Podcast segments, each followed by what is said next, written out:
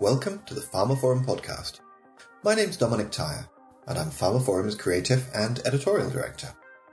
In this instalment, I spoke to Pierre Bourdage, who's global head of biopharmaceuticals at Sandoz, about the big issues in biosimilars. In particular, we looked at how biosimilars are changing healthcare and what the market looks like today. We also discussed Sandoz's involvement in this area and the company's future plans in biosimilars. You can find more details of this episode, including a download link for the podcast and information about other instalments in the series at pharmaphorum.com forward slash podcast. The Pharmaphorum podcast is also available on iTunes, Spotify, Acast, Stitcher and Podbean, where you can find and subscribe to it by searching for Pharmaphorum.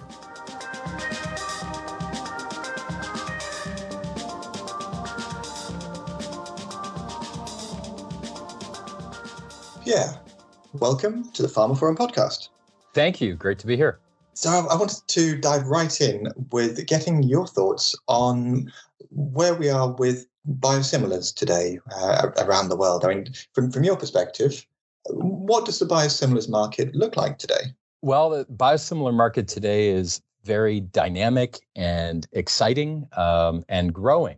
Um, so the, the first biosimilar was approved uh, way back in two thousand six. Um, but since then, uh, we've had lots and lots of experience in market, uh, particularly across Europe. Um, there have been just over two billion patient days of treatment in Europe alone. And now, of course, biosimilars are, are available um, in over one hundred countries across the world. So over the last five to ten years, you've really seen this market grow. And, and of course, that means that today um, there are a lot more products, there's a lot more competition, and there's a lot more information flowing uh, about biosimilars. Um, now, it, if I kind of zoom into Europe, um, and that that's clearly the region where there's the most experience uh, with uh, more than sixty biosimilars approved, the highest number worldwide, a lot of experience on their use and safety. And uh, there's a lot of progress in Europe.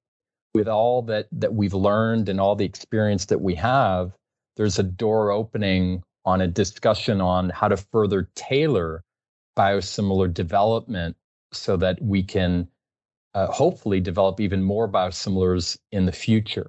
Um, the U K health authorities just released their guidance related to tailored biosimilar development, which is very promising. And Europe has also seen a lot of positive reinforcement from regulatory agencies, national healthcare systems, and physician advocates uh, and patient advocates as well.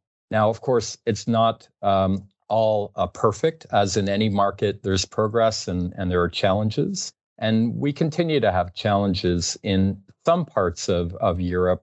Probably the simplest way to frame it would be to say that some parts of Western Europe are, are um, operating in a really healthy space, and some parts of, of um, Central and Eastern Europe still need more work, whether it be on the reimbursement side, um, on the misinformation side, or uh, being able to really make biosimilars more accessible. The U S obviously is a huge global market, um, but it's definitely a market that is uh, seeing formation about ten years later than Europe. And so we continue to see biosimilars gaining momentum in the U S, which is very exciting, uh, but it's largely been in the oncology segment. And we still have a lot more work to do to, to make sure that the U S market is sustainable um, and uh, balanced and, and attractive as an ecosystem. So if, if I think about the whole global picture, I think we're in a really good place. Uh, biosimilars can really help solve the healthcare paradox that we're facing, particularly as we exit COVID nineteen with the amount of debt and and challenges that healthcare systems face. I think biosimilars are are in a good place to impact uh, both in Europe, the U S, and and the rest of the world. And I think it's really a story of growth and, and progress. Absolutely. And uh, you can cl- quite clearly see some of the dynamism that, um, that you mentioned within the biosimilar space, particularly in, in Europe, of course, uh, over the last ten, fifteen years, but particularly, I suppose, more within that sort of five to ten year period, uh, looking at it. What do you think has been driving that dynamism, that uh, speed uh, of uptake within Europe? I think the first thing that comes to mind is patient access and um, improvements or acceleration uh, for patient access to biologics. And we have a few examples coming out of Europe that are really motivating to see. Um, I, I live in uh, Munich, uh, Germany. So in our region, Uh, in twenty fifteen, rheumatoid arthritis patients had to wait about seven and a half years before they were treated with a biologic. But luckily, in twenty fifteen, there was the introduction of numerous biosimilars. And since that time, instead of waiting seven point four years to be treated with a biologic, now patients have to wait about four months. Um, so even where, where I live here locally, uh, it's been a huge improvement in accelerated access to biologics thanks to biosimilars. And the U K recently issued data that was also really exciting, um, where they're able to s- generate savings of four to five hundred million pounds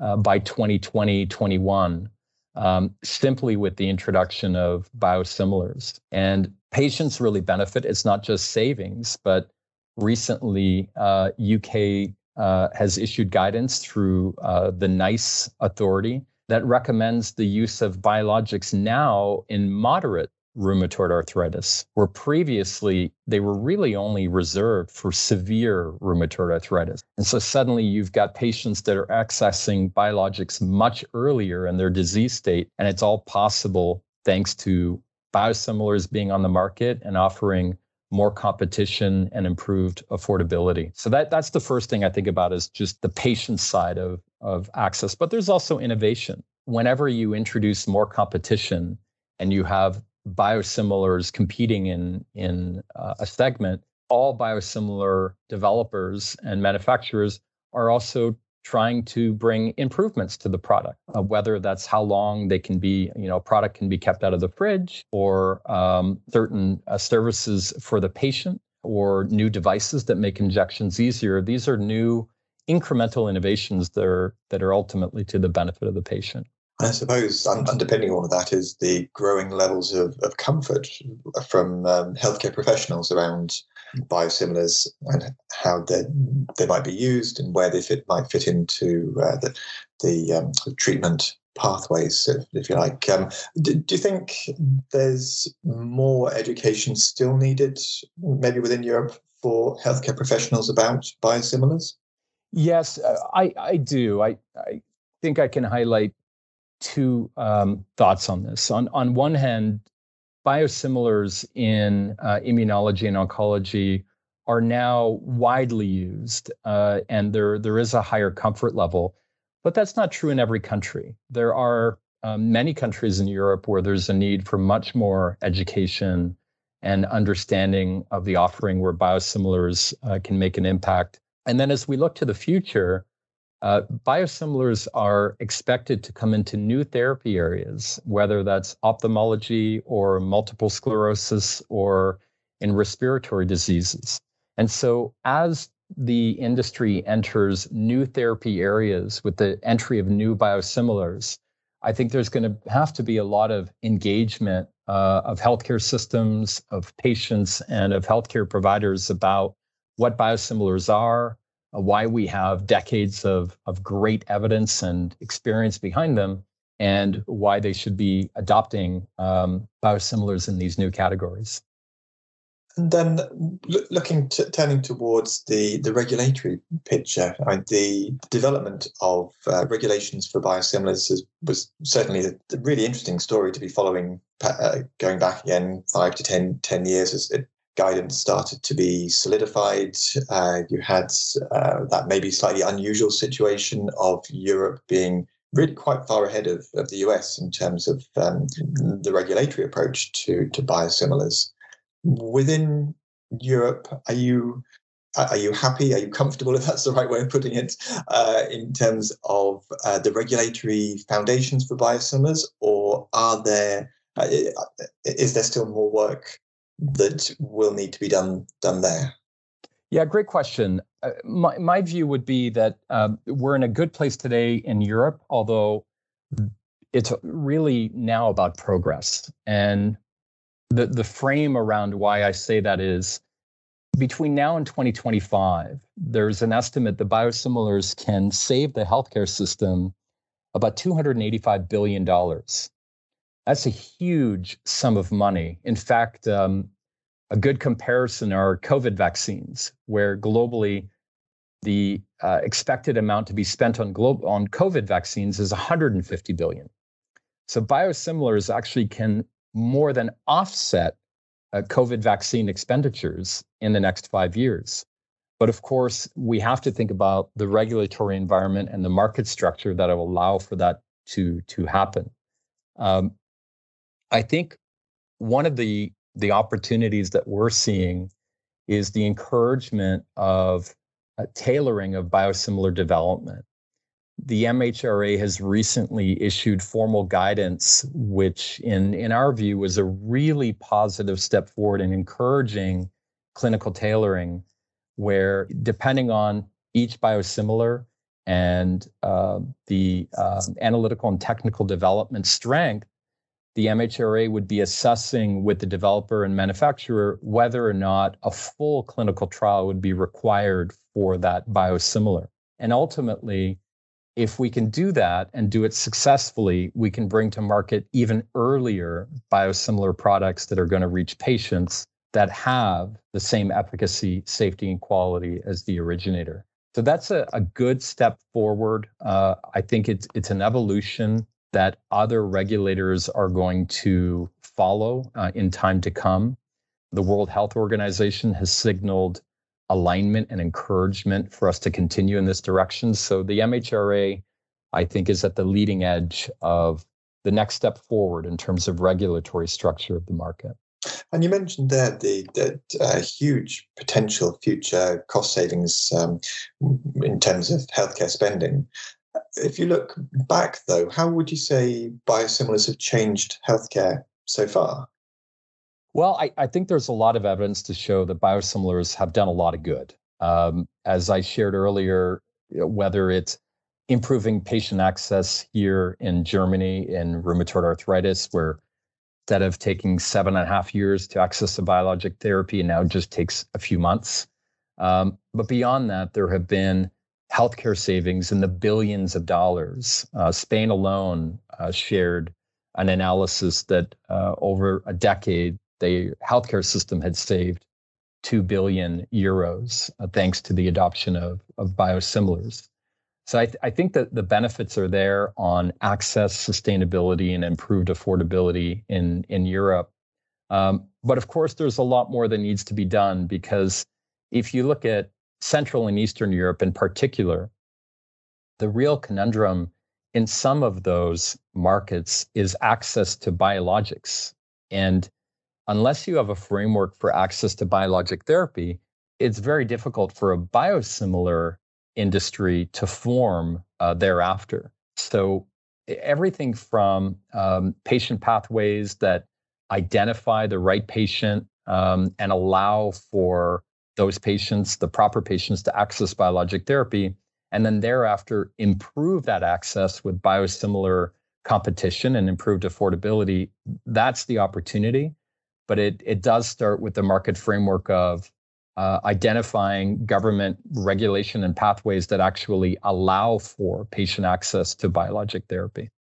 And so can you talk a bit now about uh, Sandoz's own involvement with, with biosimilars? I'd be fascinated to get your thoughts on maybe some of the, the key milestones you've had in the recent past, and also where you're headed next.